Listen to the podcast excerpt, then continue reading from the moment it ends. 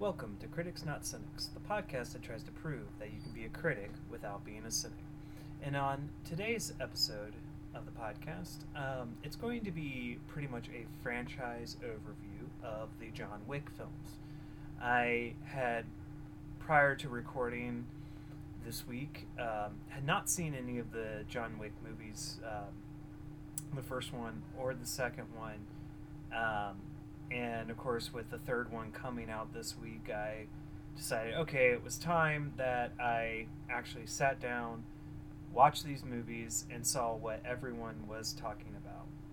And so I ordered the first two on four K physical copy, and uh, and then just recently got out of a screening for the third one uh, today as of recording. But before we get into that, I want to, one, thank you for everyone who's still sticking around, even though I've taken some intermittent breaks uh, here and there. Um, you know, I, I work a full-time job in the insurance industry, which is not necessarily one hundred percent my passion, but, um, you know, it, it pays the bills, and uh, it... has been very stressful time at work uh, recently, these past couple weeks, and so you know, getting time to you know sit down and, and record in depth and and and uh, talk and discuss films and video games and other pop culture items, I I just have some moments where or some days where it's just I've been completely overstressed and uh, just need to, to just decompress and and. Not recording is one of those ways that helps. I can just not think about this and just go ahead and focus on some stuff that I, I just really want to just tune my mind out of and just kind of rest and relax. Um, so some days I just I, I need that, and that's kind of the reason for a couple breaks here and there. Um, and that might happen a little bit more frequently uh, as we get into the summer months. My work really picks up with a peak season um, around June and July, and so during those periods of, uh, of the of the year, and uh, I'm hoping to be able to keep up with, with content on a more regular basis, but I might have to take some breaks here and there. Um, but I thank everyone who sticks around, who listens um, to the podcast, because you know I do it for you guys, and um, you know I I, I appreciate uh, the support. Um, Another thing I wanted to do is I wanted to give a shout out to um, the guys uh, behind the Unlisted Owner um, film. They recently did a contest uh, through Twitter. Uh, if you had you know purchased a Blu-ray of their um, film and uh, posted a picture of yourself with it uh, on Twitter, um, they uh, selected a couple winners and gave them some uh, free stuff. Uh, t-shirt or a poster, and um, I got picked for it, and they gave me a, a sweet shirt, um, you know, and, and they're kind of the guys that I, I, I put, if you follow me on, on my Twitter, I did a post about putting my money where my mouth is, um, about supporting independent filmmakers and independent horror, and uh, I purchased their Blu-ray, uh, you know, regardless of, of the contest. I think they announced the contest after I had even picked up the, the Blu-ray. So, um, you know, it was really cool that I got picked for that. The shirt is awesome. Um, you might have seen me post a picture of me in it uh, when, when it arrived this past week. Uh, so huge shout out to, to Jed Bryan, um, the screenwriter and director of that film.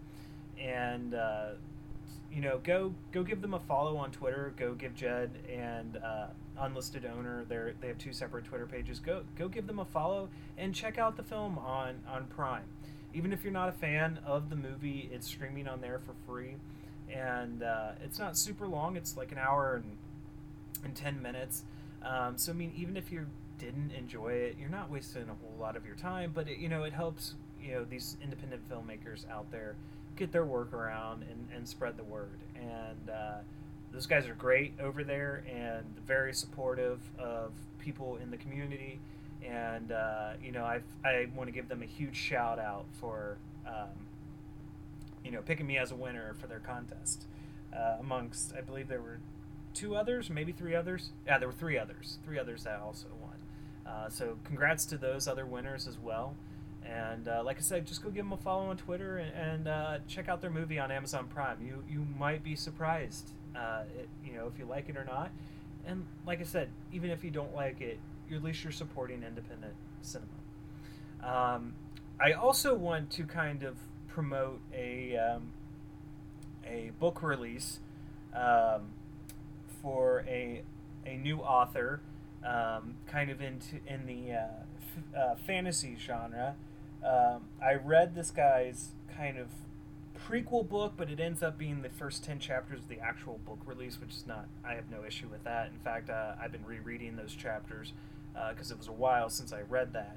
Um, and uh, if you want to kind of get a primer or kind of get an idea of what that book is going to be about, uh, I would recommend checking it out. I believe it is still free. Um, so, I mean, you get about fifty pages, fifty, sixty pages, ten chapters worth of uh, free um, of a free novel. And it's, uh, I believe the, the free bit is called The Five: uh, An Introduction to the Kingdoms of the Core.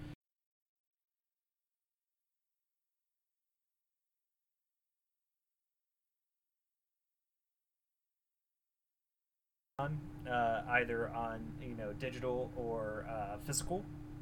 I ended up, I had the digital um, copy pre-ordered as soon as I finished that, that kind of free uh, primer.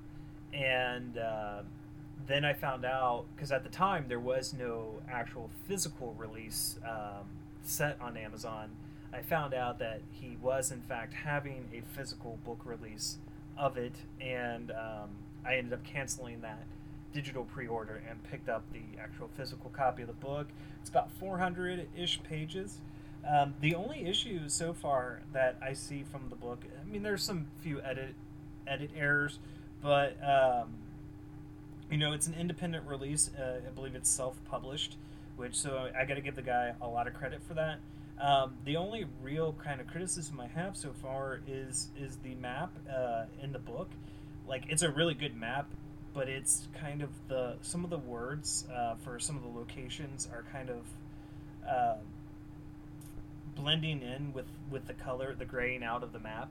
And I, I'm one who loves looking at maps in fantasy um, novels, even sci-fi fantasy novels, um, to kind of get an idea of like where things are in relation to other things. And so sometimes I have a little hard time when I'm going back and referencing the map to kind of like see some of the names for some of the locations and knowing where they're at within the map. But that's it. That's really all I, I got so far as as an issue on it. But I want to promote this guy's book. Um, I've kind of interacted with him on, on Facebook, and um, I know he said he was very humbled that I canceled my digital pre-order to pick up his physical release. And uh, it's really strong in characterization. Uh, I mean, it still is rereading those first ten chapters. Um, these are characters that are very fleshed out within those ten chapters. You kind of get a feel for the world. You understand these uh, characters' motivations. And each chapter is an individual character's perspective. So, I mean, if you're a fan of the Game of Thrones series, you'll understand, like, how that is when you get the chapters that are kind of... Um, you know, from the perspective of Bran, or, uh, you know, from the perspective of Jon, or Tyrion, or Jaime. You know, it's it's really well done, and it's kind of in that style. Um, I'm really looking forward to completing the whole book. I, in fact, I took a break from reading Clive Barker's vo- uh, Books of Blood um, in between volumes in, in that uh, collection, because I'm just so excited to read it and maybe review it here on the podcast. Uh, so if, you know, you got some free time, got some free money, uh, I would definitely check this out and, and give it a read and, uh, you know, help kind of um, spread the word about this author.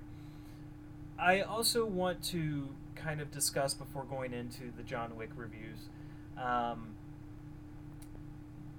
the problem with, with fandoms right now. I'm seeing this a lot, um, primarily because of Game of Thrones, but I've seen this kind of in the past with, with Captain Marvel, with...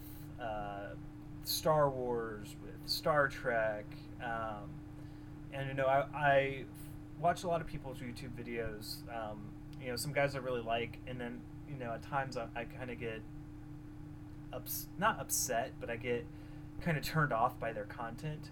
Uh, and I understand that, um, you know, I did the I kind of did the same thing in my Captain Marvel review, the first episode of the podcast. If you haven't listened, you know, go go ahead, give it uh, go give it a listen. Um, I was I was kind of very uh, negative in my review about that film, but mainly because of my passion or my love for for that cinematic universe, for the Marvel Cinematic Universe, and deep down, I am a fan of a lot of things. Um, I'm a fan of Star Wars. I'm a fan of Star Trek. I'm a fan of uh, Dragon Ball Z. I'm a fan of the Marvel Cinematic Universe. I'm a fan of the D C Universe. I'm a fan of the T V shows. Um, I'm a fan in general of a lot of pop culture. I'm a fan of the Game of Thrones books and and show. Um, and... Right now, and I can't disagree with part of, of this kind of resistance within the fandoms to certain political um, messaging put in some of these um, some of these series, some of these films. I don't disagree with that. I think that there's a way that you can approach that without upsetting a, a, a fan base and still trying to kind of promote a message. You've got to do it subtly. You can't do it where it's it's hitting your audience straight in the face. Um, I think one of the best things about the original Twilight Zone show and Star Trek, um, primarily even going back with the original series and with D S nine, um, they addressed certain political issues with an art of subtlety. Um, D S nine gets gets some hate here and there um, because people don't like the fact that it, it's it's a more culture show than it is exploration, like space exploration, like Next Generation, and even the original series, uh, and maybe even so much as to go far as to say Voyager. Um, even though I know that there's a dislike for Star Trek Voyager. Uh, The the way that they wrote those shows, the way that they did those shows was in a way that kind of addressed certain complex issues, but not preaching or not virtue signaling to a particular base of the audience. They did it in a way that an individual could watch the show and still enjoy it and maybe miss the messaging, miss the political messaging uh, that was in there. Or maybe they did catch it and and it kind of sits with them and they ruminate on the thoughts and, and uh, that it maybe sits with them longer and maybe can make them more empathetic or sympathetic to a particular plight or a particular issue. And nowadays it seems like primarily, like in Supergirl on the C W, the whole kind of alien racism thing going on in that show right now is to kind of talk about, you know, our current immigra- immigration crisis in, in the United States, uh, current political infighting, regardless of if you're on the left or the right or in the middle, uh, about you know, white supremacy and, and things that, you know, Charlottesville and, and those things, but they're not doing the issue justice by preaching or, uh, you know, just trying to hit you over the head with the messaging. But the problem with, with the fandoms, um, certain fandoms' reactions, and we see this primarily with the Game of Thrones thing currently going on with, um, season eight, the final season, uh, you know, a lot of people are signing a petition right now to have the show, the season itself, rebooted with better writers. And not because of necessarily any political messaging, but because of of how they, f- they how they feel like they have some ownership, which in, in an extent they do have some ownership to these series and to these franchises, but not to the extent that they can dictate what writers do. Um, you know, we saw this with the special edition releases of, of George Lucas's original trilogy of the Star Wars films when he made some enhancements, well, people might not call them enhancements, but he made some changes. And we saw, you know, kind of a backlash from people and those complaining about, well, we want the original cuts, or we want these because we appreciate those. But, you know, at the time, George Lucas owned that. That's his baby. That's his creation. He's allowed to make whatever changes he wanted to make to those films. And um, while I agree that season eight of Game of Thrones has felt rushed, um, you know, a lot of people are complaining about certain characterizations. And as the time of recording, you know, I have not seen the the finale yet. Um, it's not aired yet. I won't really get to watch it until Monday because you know, I go to bed early on Sundays for work because uh, I get up super early to work out and then go in to work. Um, so I really won't be able to comment on to how the thing ends until maybe next week's podcast. Um, but, you know, they some people have complained about Daenerys Targaryen's characterizations, and what I find funny is like the, the signs for what happens in the episode before the finale. Although it may not make sense in the aspect of what you've seen on television, if you're paying attention to things that were set up from the seasons past, uh, knowing the history of, of the Targaryen line, it it actually makes sense. Um, it may have not been done the way that you wanted it to be done. Uh, or it may have not been expressed in the best way, but they were working within the constraints that they had. I felt like maybe we should have one more season, that this should have been a full ten-episode season, that this season should have just focused on the White Walkers, and then the final season should have focused on the fight for the Iron Throne. But, you know, they had already stated that the that season eight would be the end. They stated it was going to be a shortened season, uh, so they're working within the constraints that they have to work in. So, you know, I, I'm I'm tired of everybody constantly complaining and complaining and complaining about how these people that work on these shows are doing awful jobs. That they this is the you know this is the cynic part. This is the part of this is kind of the point of the podcast, is you can still be critical of something, but you can still enjoy it. You can point out things that you find wrong, but also don't forget about the things you enjoy. And just because certain things don't go your way, you know, and ultimately it is a television show, it is a book, it is a film. There are more important things in life than how a T V show or a film ends. Um, you know, particularly I'm not a fan of some of the things that they did within The Last Jedi on Star Wars, but I also at at this time and at the time that it came out, I said, when we see the final film, when we see episode nine, we might appreciate Last Jedi more within the context of the trilogy. Um, you know, I was not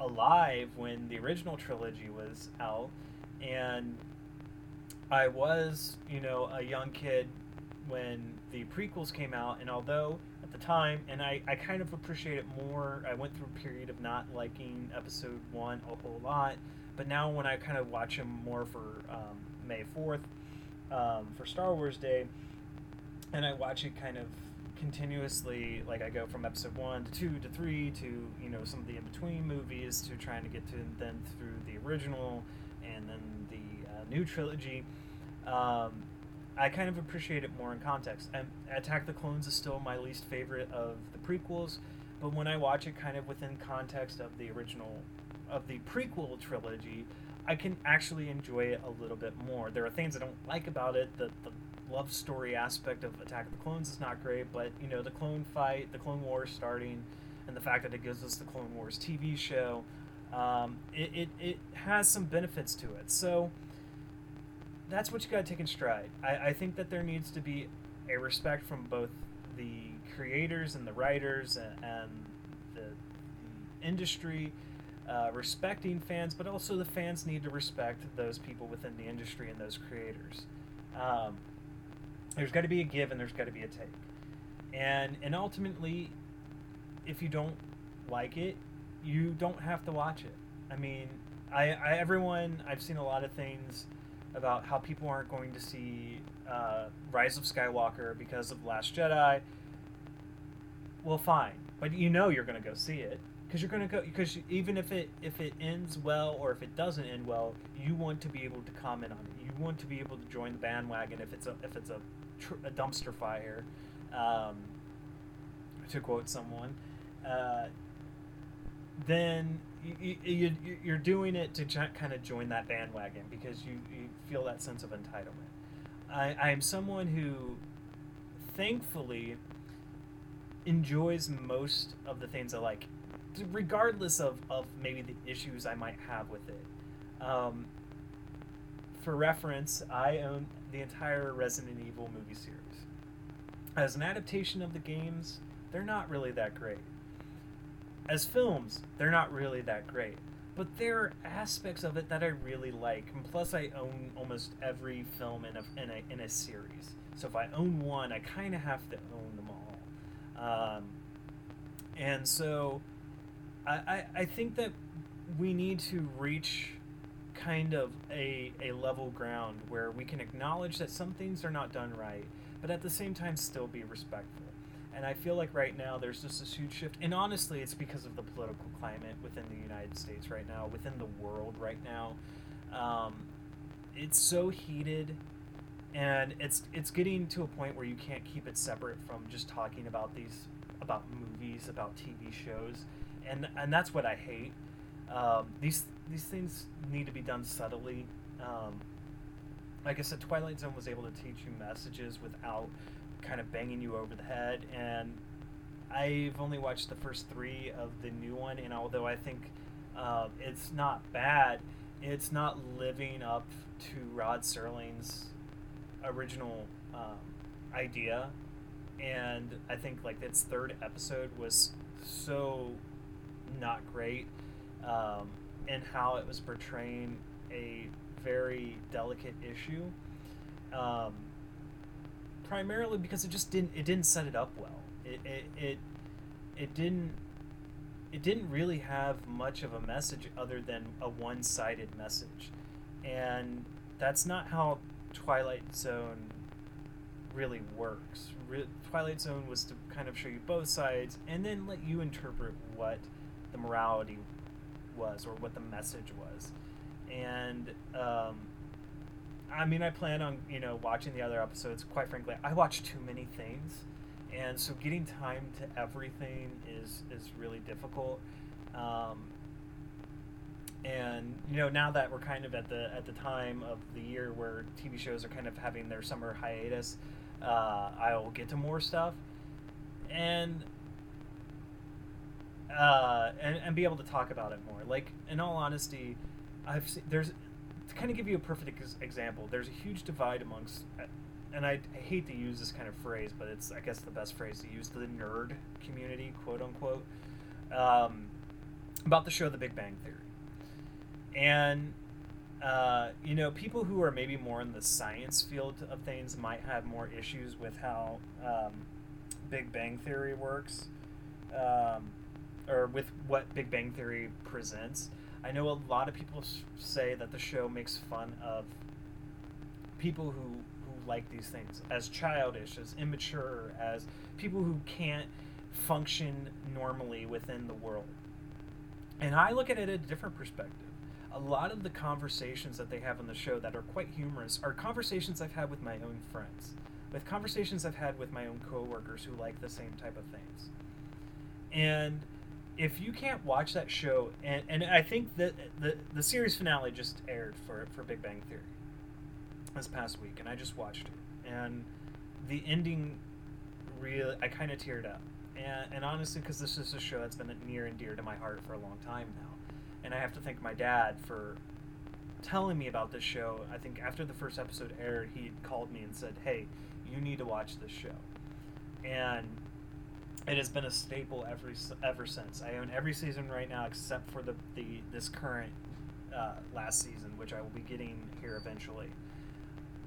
But there's a point that's made in the finale to to Sheldon, uh, the main uh, one of the main characters, um, about change, and about growth, and you can look at that series as a whole and look at where the character started in season one and look at where they end up by season twelve. And so those that complain about the show not portraying these or portraying nerdom within a negative light really don't understand, in my opinion, don't understand that these characters have gone through growth, that they've gone through trials, that they've gone through tribulations, that they are not the same characters that they were in, in, in episode one versus this episode. And the ending was very well done. And I think that that's kind of a perfect example of this kind of fight right now within the entertainment community as creators versus fans. I think creators should be respectful to fans, and I think that fans should be respectful to creators. Now, it's fine to be critical of some things, but don't make it into a baseless attack. Well, I, I, you know, I, I saw this with, with the Chuck Wendig tweets that ended up getting him fired. He attacked, he got very politically charged. And one thing is, he was representing a company. Whether he likes it or not, he was representing Disney and he was representing Marvel. Just as much as if I had on my Twitter account who I worked for, and I would be talking about insurance and maybe criticizing certain um, insurance companies or the service that they provide to the customers or things like that, as it, or and, and, and doing it in a vulgar way. Now, I don't care about cussing. I cuss um, quite frequently. But when you're a representative of a company, when when it says on, on your account that you are a Disney, uh, Marvel writer, um, worker, or whatever, you kind of have to then treat that as, you know, this is a professional account. You may be able to say that your thoughts and opinions are your own, but you're still a representative of that company. And that company reserves the right to terminate you for uh, any type of Uh, you know, content uh, uh, slight that, you know, can can be interpreted as presenting that company within a negative light. And I would see how he would get with people over politics. And it's fine if it were a personal page that did not talk about, you know, who he worked for or representing that company. That's fine, but that's that's that's what it was. That's what was in his bio. And so when you're being very vulgar and when you're attacking people and when you're attacking fans who are being critical of your work, uh, whether it's it's right criticism or negative criticism, there is a way to be delicately handling that matter. And I just I just don't know why people can't be respectful with each other. I know I got heated in my Captain Marvel review, but I also said in my Captain Marvel review, if you enjoy that movie, power to you. Uh, p- power to you if that character is representing something that you like. And I think we'll get in, when I get into my review of the latest John Wick, you know, there are ways to do things that show maybe a strong female character within a better light than, and without beating you over the head with it. And I think that that's what happened with it. What really kind of made me dislike the Captain Marvel movie was the marketing of it. That with, was the press tour with the actress and, and not being able to separate the actress's personal feelings, personal beliefs from the character on the sh- on in the film. Um, to give you an example, I don't follow Chris Evans' Twitter or anything like that. I see his stuff from time to time, but when he's doing press tours or when he's talking about the movies that he's in, he he does it in a way that I can ignore it completely, or it's not prevalent enough, or people aren't talking about it enough that I don't have to see what his political beliefs or his personal beliefs are, and I can separate the actor from the character. And I, I, and that's why I try to stay away from political stuff on, on, on Twitter and on Facebook and, and um, fr- frankly, at work. Um, because people, and, and rightfully so, I mean, people are passionate about these things. Pa- people are passionate about these issues. That, but once you, certain people get this kind of thing about, well, if you don't agree with me, then you're just wrong and you're bad. How about, okay, I don't agree with you and you don't agree with me, but I can respect you and I can respect where you're coming from. That's kind of the point, respect. And that's kind of the point of this podcast. If you can call out things and be critical of where things are not working, but do it respectfully. Do it in a way that just isn't dismissive. And um, I hope I'm accomplishing that. Um, I hope that this podcast is doing that and doing that in a way that you know, people can enjoy. Um, so I think that's going to do it for my soapbox. I really didn't mean to go on this rant. Um, but it, it's just kind of how I feel about the current state of, of fandom. And I just keep seeing it, and I'm being inundated with it in social media, on YouTube, at work. Uh, you know, it's it's just kind of ridiculous. And I, I just don't know why people can't be respectful to other people. So, all right. I, I do have one more quick thing to talk about before we get into uh, the John Wick franchise uh, review. Um, and it's a series that's on Prime. It's not a Prime original series, but this is an, a, um, I believe it was an Indiegogo uh, financed um, a uh, finance series uh, called Bunkheads. You can view it on Prime. It's about six episodes long. They're about ten to fifteen minutes an episode, um, and I, I got a screener for it, and uh, I, I kind of watched it this week. Um, I binged it. I mean, I went through episode one through episode six pretty quickly, and it was very enjoyable. It's um, it's low budgeted, and and I, I looked at some reviews of it on uh, on IMDb, and I thought some people were being unnecessarily uh, critical of it. Like like I said, they were not being really respectful. They were not understanding kind of the aspect or or where.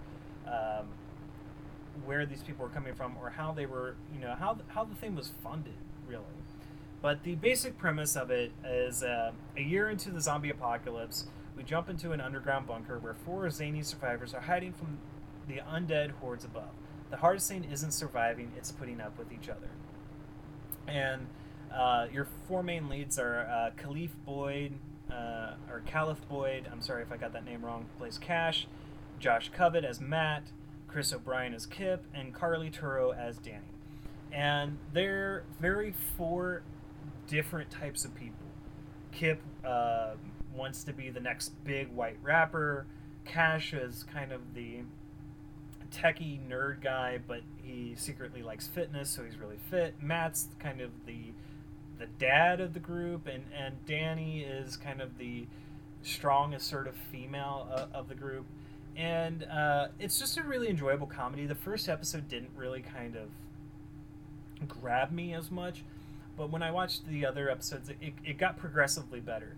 And some of the complaints I got, or not that I got, but that I saw on the IMDb reviews, were that, oh, well, the set's cheap, the writing's not great, the acting's awful. First off, the set is very basic because it's a bunker, and it may look cheap, but gotta remember, this is independently financed. This is not a big studio that can throw millions of dollars into it. And with what they do with the set, it's really not bad.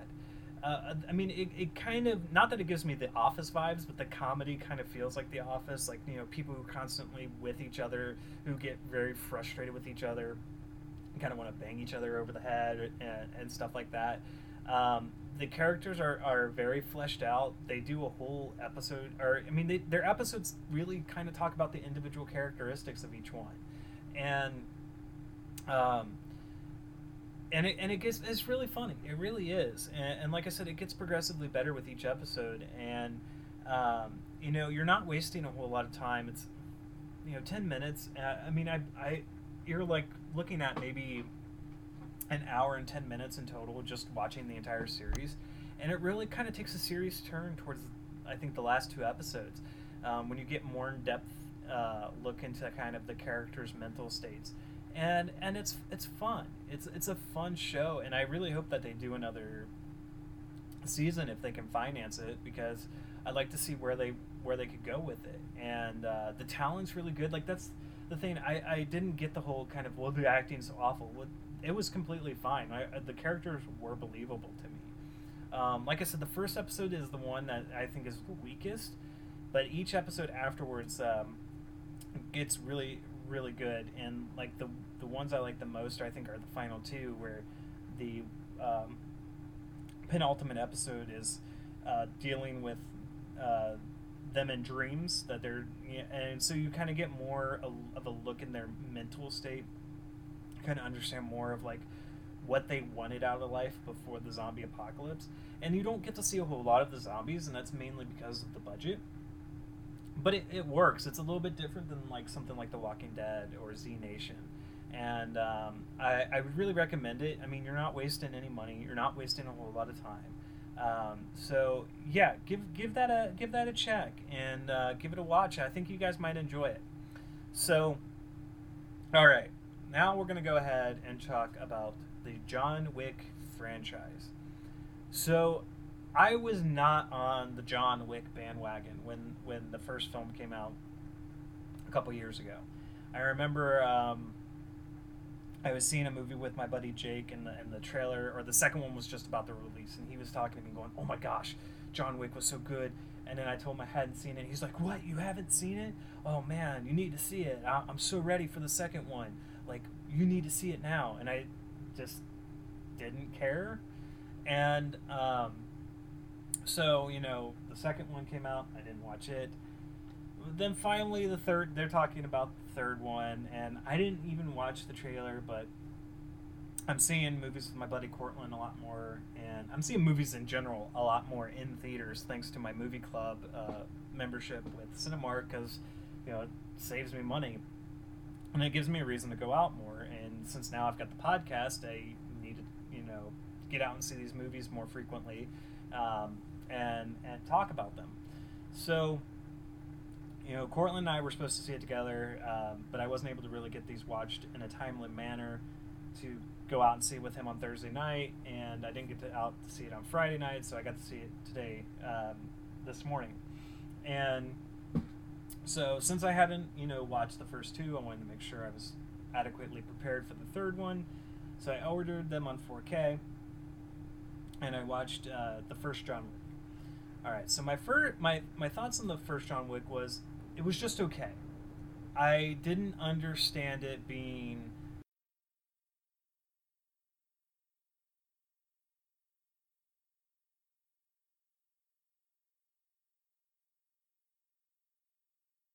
from people. Um, you know, it's it's got great acting. Keanu is fantastic in it. Um, it's got great cinematography. The choreographed fight sequences, the gunplay in it is amazing. The visuals are stunning.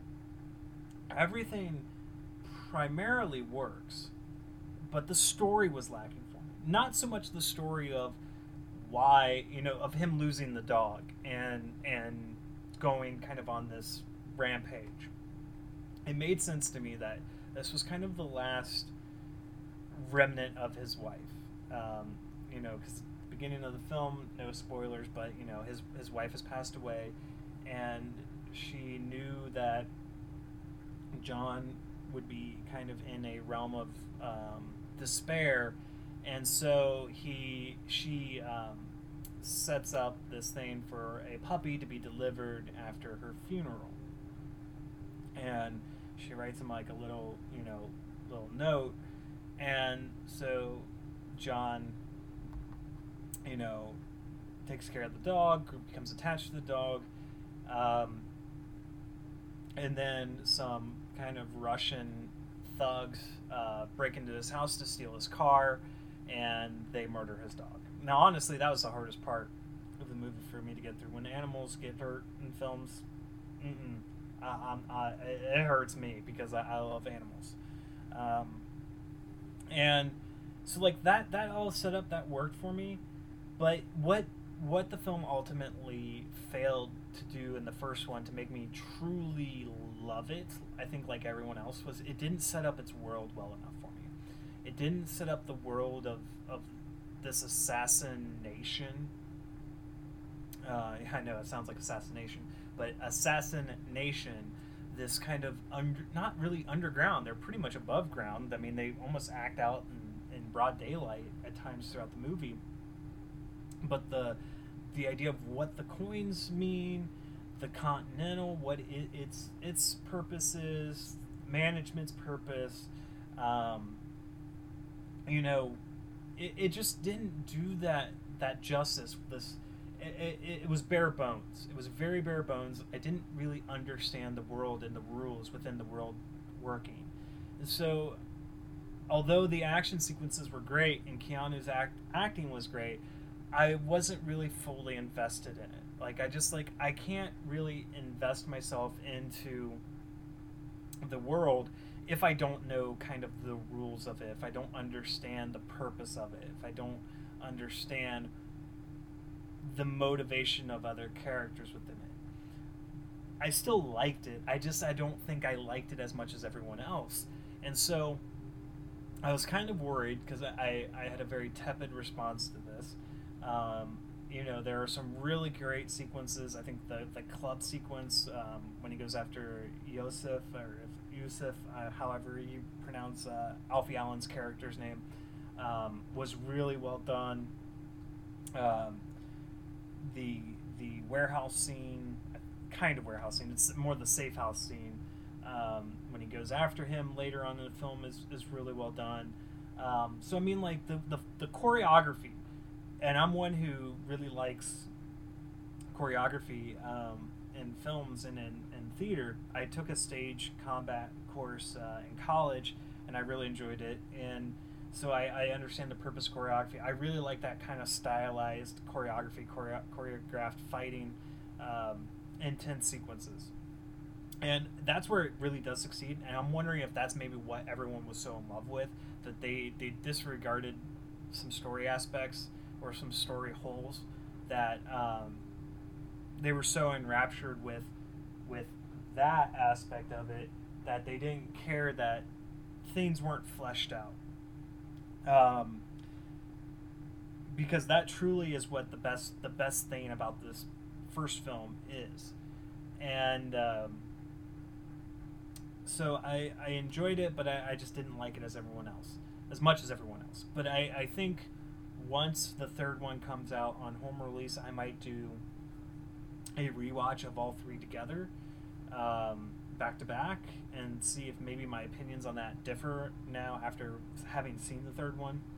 Um, so I think as a a review score for for that film, and I don't, I'm sorry I don't have a whole lot to talk about the first one. Uh, it's gonna this will probably primarily all be about the third one.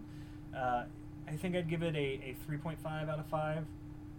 Like I said, I, I enjoyed uh, a lot about it. I enjoyed Keanu's performance. I enjoyed Willem Dafoe's performance. Michael Nyvkis, uh, if I said his name right, uh, is really good in it, but just also didn't quite make sense. Uh, John Leguizamo's, uh, although it's a very short role in the first one, uh, his performance is really good. Uh, Adrian Padalecki is, is really good in it. Um, I, I really enjoyed her character. Um, I thought she was really great, and uh, I kind of liked how, you know, they, they did kind of give give you some kind of rules to the world, like, you know, no blood can be spilled on the continental ground, uh, on continental grounds, and, you know, when she ends up, uh, quick spoiler alert, she ends up murdering another hitman um, while trying to get John, you know, uh, Uh, Winston, uh, played by the great Ian McShane. I mean, he's he's a fantastic in all three films. He's fantastic about it and anything. I mean, even the Hellboy reboot, which I wasn't a huge fan of, I liked him. I didn't like him as Broom, but I liked him as as his performance. Um, as the manager, you know, he decides that, you know, well, she broke those rules. She exec- uh, she's executed for breaking those rules, which is important when it comes to the end of the second film and and kind of the results of what is the third film. Um, so I think I think three point five is, is where I land on that one. Uh, that might change, and I might do kind of a retrospective revisit once uh, the third one hits on home release and I kind of view it again. Um, and we may have um, my co-host uh, when um, he gets a chance to watch it, we might have a discussion about it uh, later and see, because I think he might enjoy it more than I did. So uh, that's going to kind of wrap that one up, and we're going to move on to John Wick Chapter Two. Now, Chapter Two kind of wasn't, it was an improvement, not kind of, it was an improvement. It showed me more of the world. I began to understand things a little bit better, um, especially just also understanding that the second one is pretty much picking up right where the first one ends. So, I mean, it, it's almost no time has passed. He's getting his car back, which was stolen uh, in the first one, and he doesn't get back at the end of the first one. He gets his car back. Of course, we find out that, you know, it's also because of it being connected to his wife. Uh, and so we see the ramifications, the consequences of, of John. He was originally retired. Uh, he'd gotten out of the life because of his wife. And because of, of the events of the first movie, uh, with his dog dying and the car being stolen, he, you know, is going back for vengeance. And so uh, him having done that, now has kind of everyone knowing or thinking John Wick is back. He he's back. He's back for business.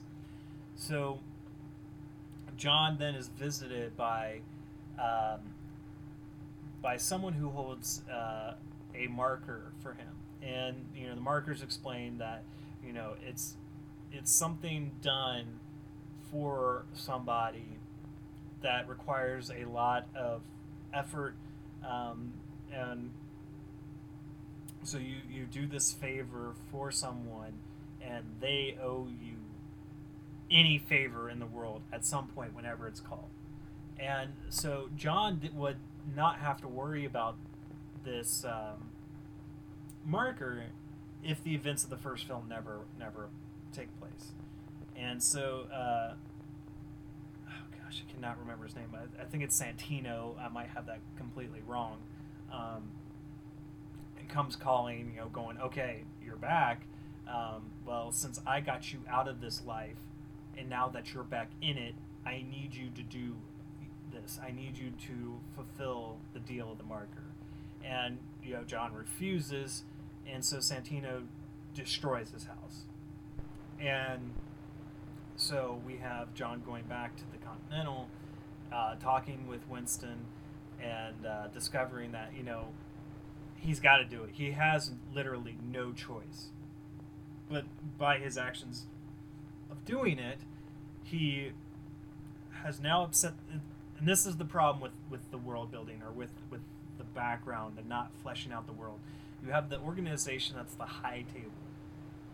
And the high table is what runs the kind of this network of assassins, and it's led by a group of of families. Basically, you have like Russians, Italians, uh, you know, all these different groups who kind of sit at this table together to ultimately oversee the the, the organization. You don't kind of go against the table's wishes, as you see in the third film. And so, what Santino wants is the murder of his sister, who was willed the seat of their father, um, and so John has to go and, and complete this contract, but by doing so he's betrayed, and so again it becomes another revenge aspect. And uh, you know, one of the best things about this is, is Ian McShane's all delivery of just like lines of things like, you have no idea what you've unleashed, and, and we see within these films like how much of a badass John Wick is. Um, we see why people are literally terrified of him, why he can do things with a pencil and, and basically almost kill like an entire room with just a pencil. Um, and so we see consequences of John's actions. And, and so the third, uh, so the second film ends on a cliffhanger of, okay, John has now broken the rules itself, and we saw from being set up in the first film that that does not go well, and it is only because of his relationship with Winston that he is still alive by the end of the of the second film, and that leads into the third film. Now, I I still kind of tuned out a little bit uh, of the second film. Like, again, some of the story aspects didn't work one hundred percent for me. Um, Ruby Rose's character didn't really work for me. Like, I didn't understand why she didn't speak. I mean, she does sign language, but there's no uh, nothing that establishes her character. Um, their fight sequence is good, but I'm also not a huge Ruby Rose fan. I was not a fan of Orange Is the New Black. I thought she was okay as uh, Kate Kane in, in the uh, crossover in the C W um, D C Universe this year. Um, but uh, she... she She's not, I don't think she's necessarily a strong actress in the sense of what she can deliver lines-wise, and I'm wondering if that's why they just didn't have any any words for her. Or maybe they thought it was more intimidating to have her be uh, using sign language versus being vocal. Um, the the final sequence that deals with kind of like a hall of mirrors or a maze of mirrors is really cool, uh, but it, it it's not the best either. Um, there are some really good shots. There's uh, like one particular shot of like just how you're thinking you're looking at, at John from the front, but it's actually from the reflection of the mirror, and you're actually behind John. Uh, so there's some really good. Again, cinematography is fantastic. Action sequences are really strong. The gunplay is really strong. Keanu's really strong. Supporting characters are really strong. But the story, the story is improved. It's fleshing out the world more. But I still don't quite fully understand. I understand the markers. The markers made perfect sense to me, but I just it still wasn't completely sold on this world. Um, so for a review score on that, though, I, I have to give it a leg up on its predecessor and give it a four point oh um, as a review score on that. So now here we come down to John Wick, Chapter three, Parabola. And in my opinion is probably the strongest of of all three films, but I'm going to have something to say about this after I, I uh, reach the end of this review. So this one picks up right after uh, the final sequence of John running with his dog uh, away, from, you know, he's got an hour until basically every assassin in the world is going to come after John. And uh, it picks up right after, right at, at that point, although there's kind of a weird time thing, because, I mean, it's daylight at the end of John Wick two, but at the beginning of, of three, it's dark, um, but whatever, I can kind of overlook that. And, uh, again, very strong sequences. I mean, the choreography in these films just blow me away. It's really well done. It makes sense. It's fantastic. The gunplay is fantastic. Keanu kills it every single time. I mean, he's really what sells these movies. Even if I didn't like any of the other aspects of, about the film, I could probably still watch it just for him alone. Um, I mean, and he doesn't even have a whole lot of lines. Like, it really is just his physicality in, in the film. And and some line delivery, but it's just you, you you're really understanding more of the heart of the character. You don't need him to express himself through words. It's more through his actions, and certainly his actions are, are quite a lot in these in these three films. Um, so with the the premise of the third one is John trying to find a way to kind of get out of this situation that he is, he is in. He wants to get back within the good graces of the high table, but really the only way to do that is to go above the high table. Um, and that's that's the, the only real thing I didn't care for. Um, when, when that moment is reached in the film, I did not think that, one, I thought that there was some strings attached, like that there was something else going on there. Um, and I guess it wasn't. It was kind of really just not a great mislead. Uh, when you're calling someone the elder and the guy's not really that, like, old or kind of sage or wise, it, it didn't really work for me in that aspect. Um, so, and, and I didn't get un- understand why he is above the high table. Like, they, they just don't really do a good job of explaining that aspect.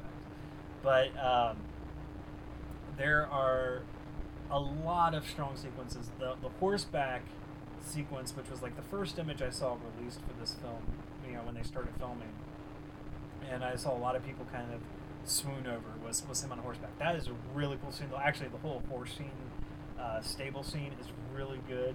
There's actually even a sequence in, prior to that in the library that's actually really good, and, and although it's a, it hurts kind of to watch, uh, a lot of people were chuckling, chuckling with uh, what he can do with a book.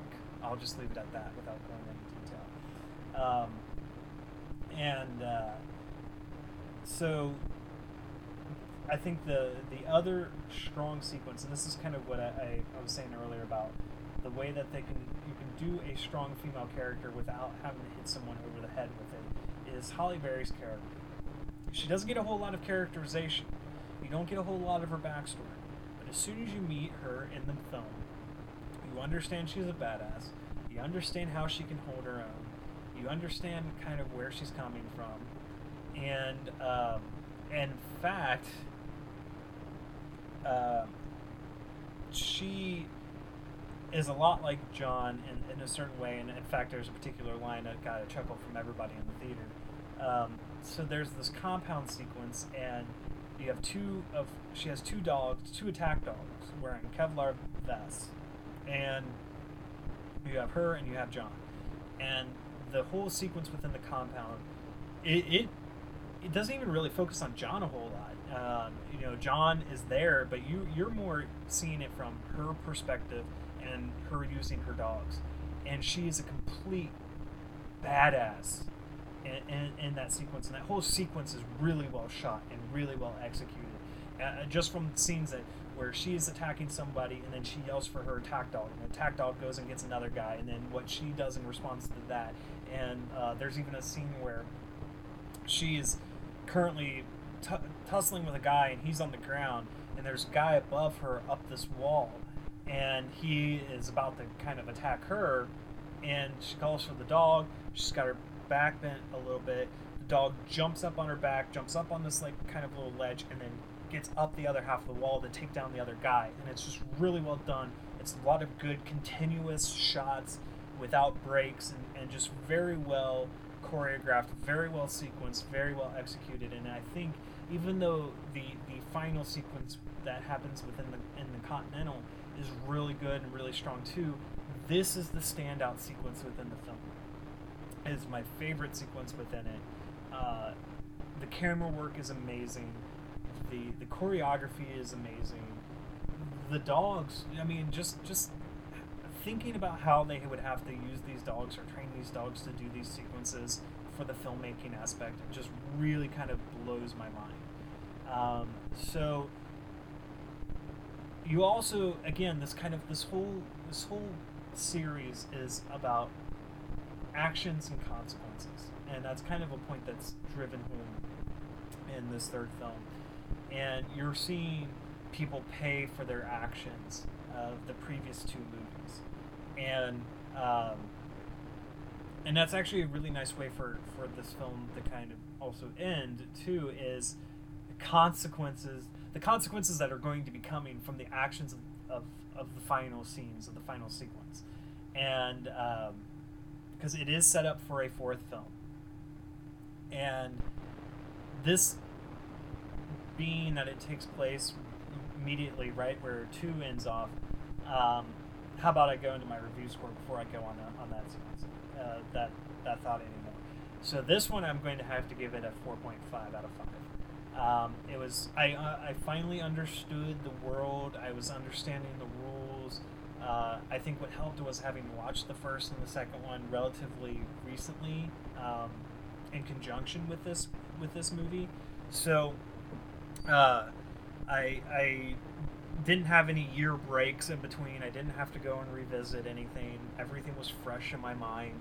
Uh, but ultimately, where this. This one succeeded over the other ones was I they ha, the characters were fleshed out, the story was fleshed out, the The rules of the world are fleshed out. In fact, you have someone explaining almost all of the rules.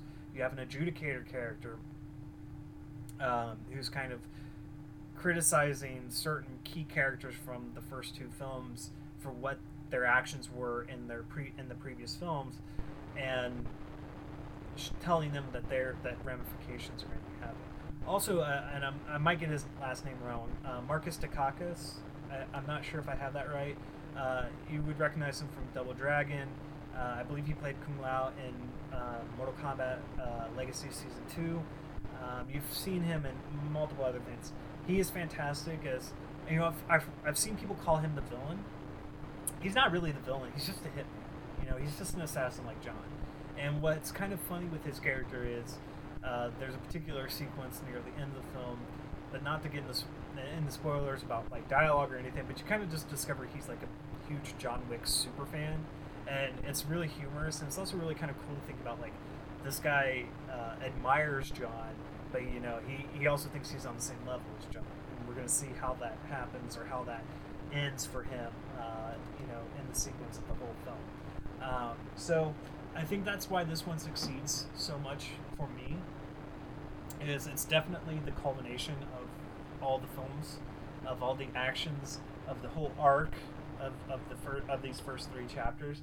Um, and I honestly think if they do, if they do do a, another one, um, I think that needs to be the end, because I think at that point there's not much else they can do. They there's they might be stretching themselves too far. They might even be stretching themselves too far with a fourth film. But I think they have a fourth film there, and I think they have a great idea, a great concept for it, and you'll know what I'm talking about when you get to the end of the film. So I think that that's why it feels.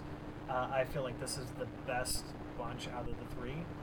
Um, there wasn't much I disliked. I didn't really like the adjudicator actress a whole lot, um, but I think that that's more like it's not really her performance. I think it's more of just knowing some things about her in, in the real life, in the real world. Um, that I, I I'm just like, ugh, really? Okay, whatever. We're stupid. We're stupid people. Um, let's just get over ourselves. But it's it's just. She's still good. I mean, her acting's good. Her character's good. Uh, you understand where she's coming from. You understand what her purpose is within the film. So, I mean, it, it's neither here nor there. Uh, there wasn't a whole lot of things I disliked about this movie. I think it, it flowed really well. Um, you know, like I said, you're you're seeing kind of the the ramifications of the actions of the previous two films. So my my real thought about this movie, and it would be kind of cool if they decided to ever do like a supercut of this, is that this these three movies should really be viewed as one, because they really are one movie. Um, I don't think that was the intent with the first one. I think that the original director and writer intended that just to be a one-off, but it was so successful, and as you see with most films that are successful, they tend to get sequels. Some are rushed, some are ill-timed, some are not needed.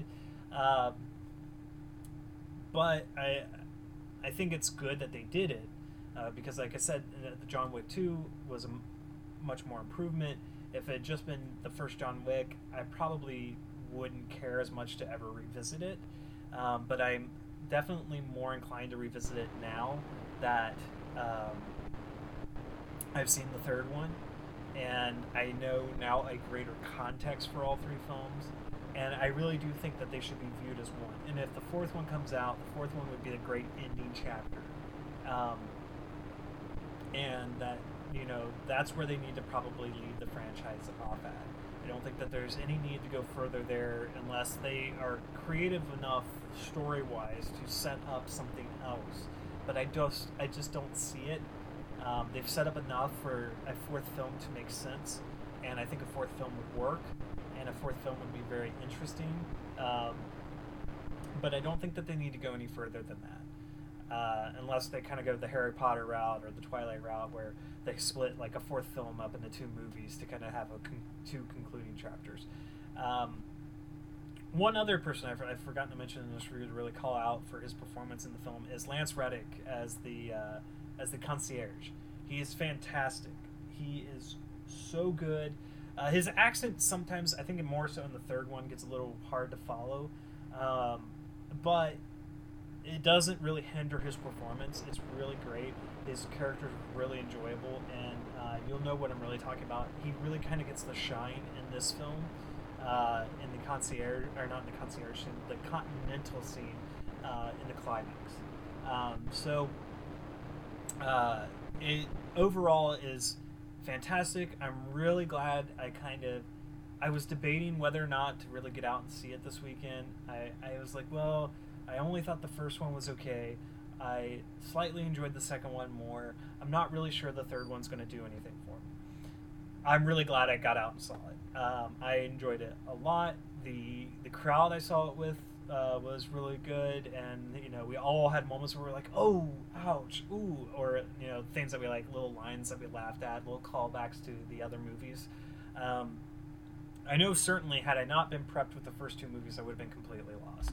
So if you haven't seen uh, the previous John Wick films, go out and see those first. And I would say, like, try to go out and see or see them first, and then immediately go see the third one. Like, don't wait a huge whole lot of time in between viewings, because I think you'll enjoy it more if you've, those things are fresh in your mind. Um, so it's definitely one I'm going to be buying when it comes out in home release. Like I said, I'll probably do a retrospective or a revisit once it's out and I can view it as a kind of one whole piece. Of course, that'll be like a whole five-hour thing. Um, but I, I'm excited to see where they will, where they may take this if they're able to. Uh, I know it's set to kind of dethrone Avengers Endgame in the box office this weekend uh, as in the number one slot, and I think that's earned. And I think as long as it earns the money to kind of support another sequel, which I think it will, I think it will get it, you know, and they filmed these pretty quick, so, you know, it'll probably be here within two years' time, and that will be really awesome. Um, before I uh, kind of wrap up this episode, I, I do want to talk about um, the trailer for It Chapter Two, and I had kind of a little bit, a little bit of a disagreement with with uh, one of my friends about about the trailer for It Two, and I, I don't think they understood where I was coming from or why I was not too thrilled by part of the trailer. I think overall the trailer looks great. I'm very excited for, for It Chapter Two. I think it's going to be fantastic. But but my issue with this trailer, and it's my issue with a lot of film trailers, and it's my issue with with uh, the trailer for uh, Pet Sematary, uh, re- the Pet Sematary remake, is you're. You're showing too much. You're sh- the the fact that they show almost the entire extended scene with Beverly revisiting her home, her childhood home, and showing the uh, Missus Kirsch stuff. Like, it would have been great to just show a portion of it, show some of the creepy moments of it, but I did not need to see the whole scene. I know about the scene. I've read the book twice. Uh, I've listened to it on audiobook book twice. I've watched the nineteen ninety miniseries over and over again. I do not think you need to show that whole sequence, especially for people who aren't familiar. Um, it was like them showing that Ellie is the one who dies in the car accident instead of Gage in Pet Sematary Remake. Like, you're showing too much. And when a trailer shows too much, I'm fearful for the fact that it, it that's... That, that that they don't have, that they're afraid, that they're afraid that, that this won't work. And I, I'm not saying that it won't work. I thought the the little snippets of the rest of the trailer were great. Uh, I think everyone that they have cast is pretty spot on for, you know, the car- the grown-up version of Losers Club. Um, but I just felt like there was no need to show that in almost entire scene, that entire scene from the novel in the trailer. Um, I think it would be great for people to experience that scene with, within the um, within the theater. And you might say, well, Patrick, um, the first trailer for It, Chapter One, showed almost the entire sequence with with uh, Georgie. Well, that sequence is not long. That's very short, and I'm pretty sure a hundred percent of the audience knew about that before going into the film. So, you know, that at most that just showed only a tiny portion, and also only showed a little bit at the be- beginning of the film. You still have the rest of the film to go through. this is a sequence that shows kind of almost, it might be at the more at the beginning, it might not, but it, it's just showing something that I think is something that needs to be discovered kind of fresh. I mean, yes, we know Pennywise is still alive, but um, I just don't think it was the best way to, to start off a trailer. But it doesn't hinder my excitement for it. I think it's going to be good. I think it's it's going to be one of the best adaptations, although I love the nineties version. I love Tim Curry's Pennywise. I love Tim Curry's Pennywise a little bit more than uh, Bill Skarsgård's Pennywise, but Bill Skarsgård's Pennywise is still great too. I think if we didn't have the nineties miniseries and I didn't have something to compare it to, I would have, he would be, you know, my Pennywise.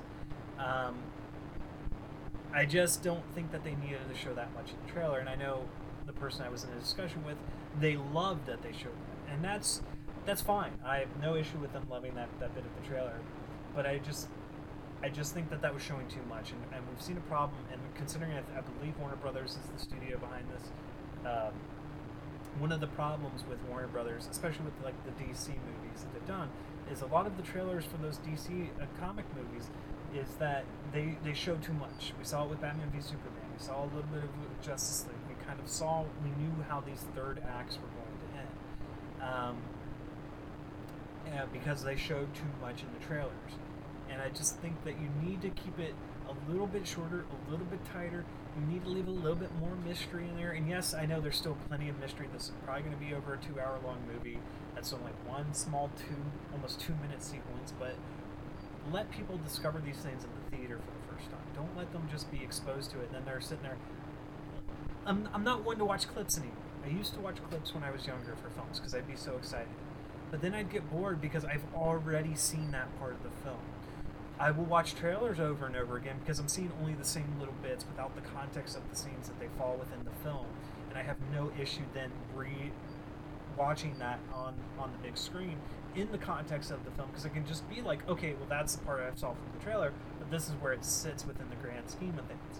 When you show me a full extended scene, I know the entire scene, and then I feel like I'm just re-watching it and revisiting it. So I probably will not re-watch the trailer a whole lot, or at least that part of the trailer a whole lot, because I don't need to keep watching an extended clip.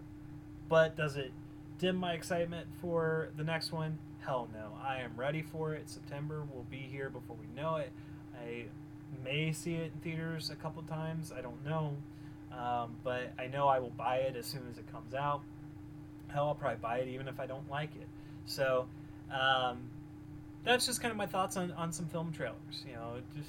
Just don't show us everything. That was one of the, the things about the Avengers Endgame trailers. Like, they, they showed you enough, and of course they had misleads in each trailer, um, but they didn't give you the idea of, they didn't show you the context of, of the grand scheme of the film. So, of course, we'll get into that when we do the big roundtable. That should be coming up here shortly.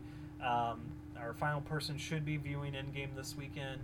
And uh, when he is back here, I think all three of us will be rec- recording...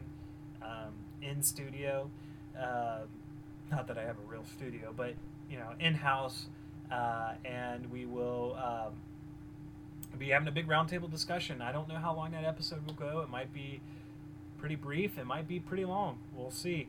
Well, uh, that's going to do it for this week's Critics Not Cynics. Um, if you guys have any thoughts, any questions, anything you want um, brought up on the podcast, you know, you can send me. Uh, a tweet at criticsntcynics, or you can send me an email at criticsnotcynics at gmail dot com. Uh, some kind of upcoming episodes. I've got a whole bunch of screeners I need to get through. Um, I know one particular episode I do want to discuss the documentary I watched for um, Scary Tales to Tell in the Dark. Uh, it was a really cool documentary. It's not really super long, but um, I highly recommend if you have a chance to get out, and, or not get out and see it. I think you can view it on demand. Uh, I would highly recommend to watch that. Uh, it's really good. Those books are near and dear to my heart. I'm excited for that movie. I don't know how the movie will be. Uh, I like the trailer, but I just don't know how they're they're going to adapt these stories or how these stories are going to be told, if it's going to be more of an anthology, uh, which I'm perfectly fine with. I love my horror anthologies. Um, so... That's going to be coming up. Uh, I've got a bunch more screeners to watch. Um, and plus some other films. And I might do some tweets out there to uh, ask if there's any films that you guys want me uh, to discuss on the podcast. Uh, I know I'm probably going to do a a uh, more in-depth uh, episode on uh, Unlisted Owner. Um, I've seen on IMDb that getting a lot of hate, and while, although it's not a perfect film, uh, I think, you know, some hate on that is, is undeserved. Um, and so I think that that d- deserves a, a uh, more in-depth episode to discuss uh, the merits of that film. Um, I do want to talk about Ghost of Mars. It's really funny. Uh, I did a tweet recently about... Um, you know, wanting a prequel and a sequel to that movie, and if I was the only one, which I thought I was the only one, I got some nice response from that. And then I recently saw, like, a tweet where this uh, guy, it's not anyone I follow, but uh, I guess one of my followers liked it and showed up in my timeline, was that um, he was like, oh, I bet this summer we're going to see, uh, you know, some people writing articles or blogs about how Ghosts of Mars was, was, uh, a good film. And I don't know if, if he dislikes the film or if he uh, likes the film, but I was like, ah, too late. You know, I'm already talking about it now. So I think that that's one uh, I definitely want to visit. Um, and uh, I do need to talk about, you know, Joe Bob's Last Drive-In Show. Um, I I have been loving it.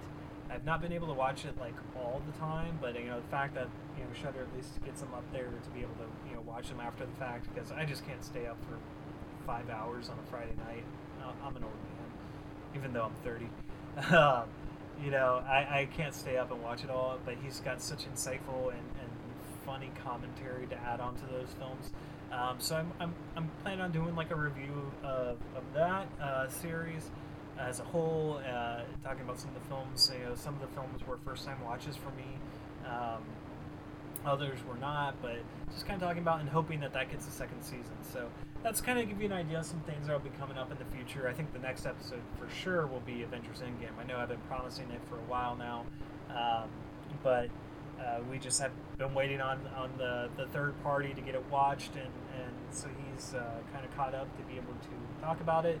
Uh, I'm sure there will be plenty of video game uh, talk in the future as well. I was going to talk a little bit about Mortal Kombat and Days Gone uh, on this one, but uh, you know, I just didn't have time. All right, guys.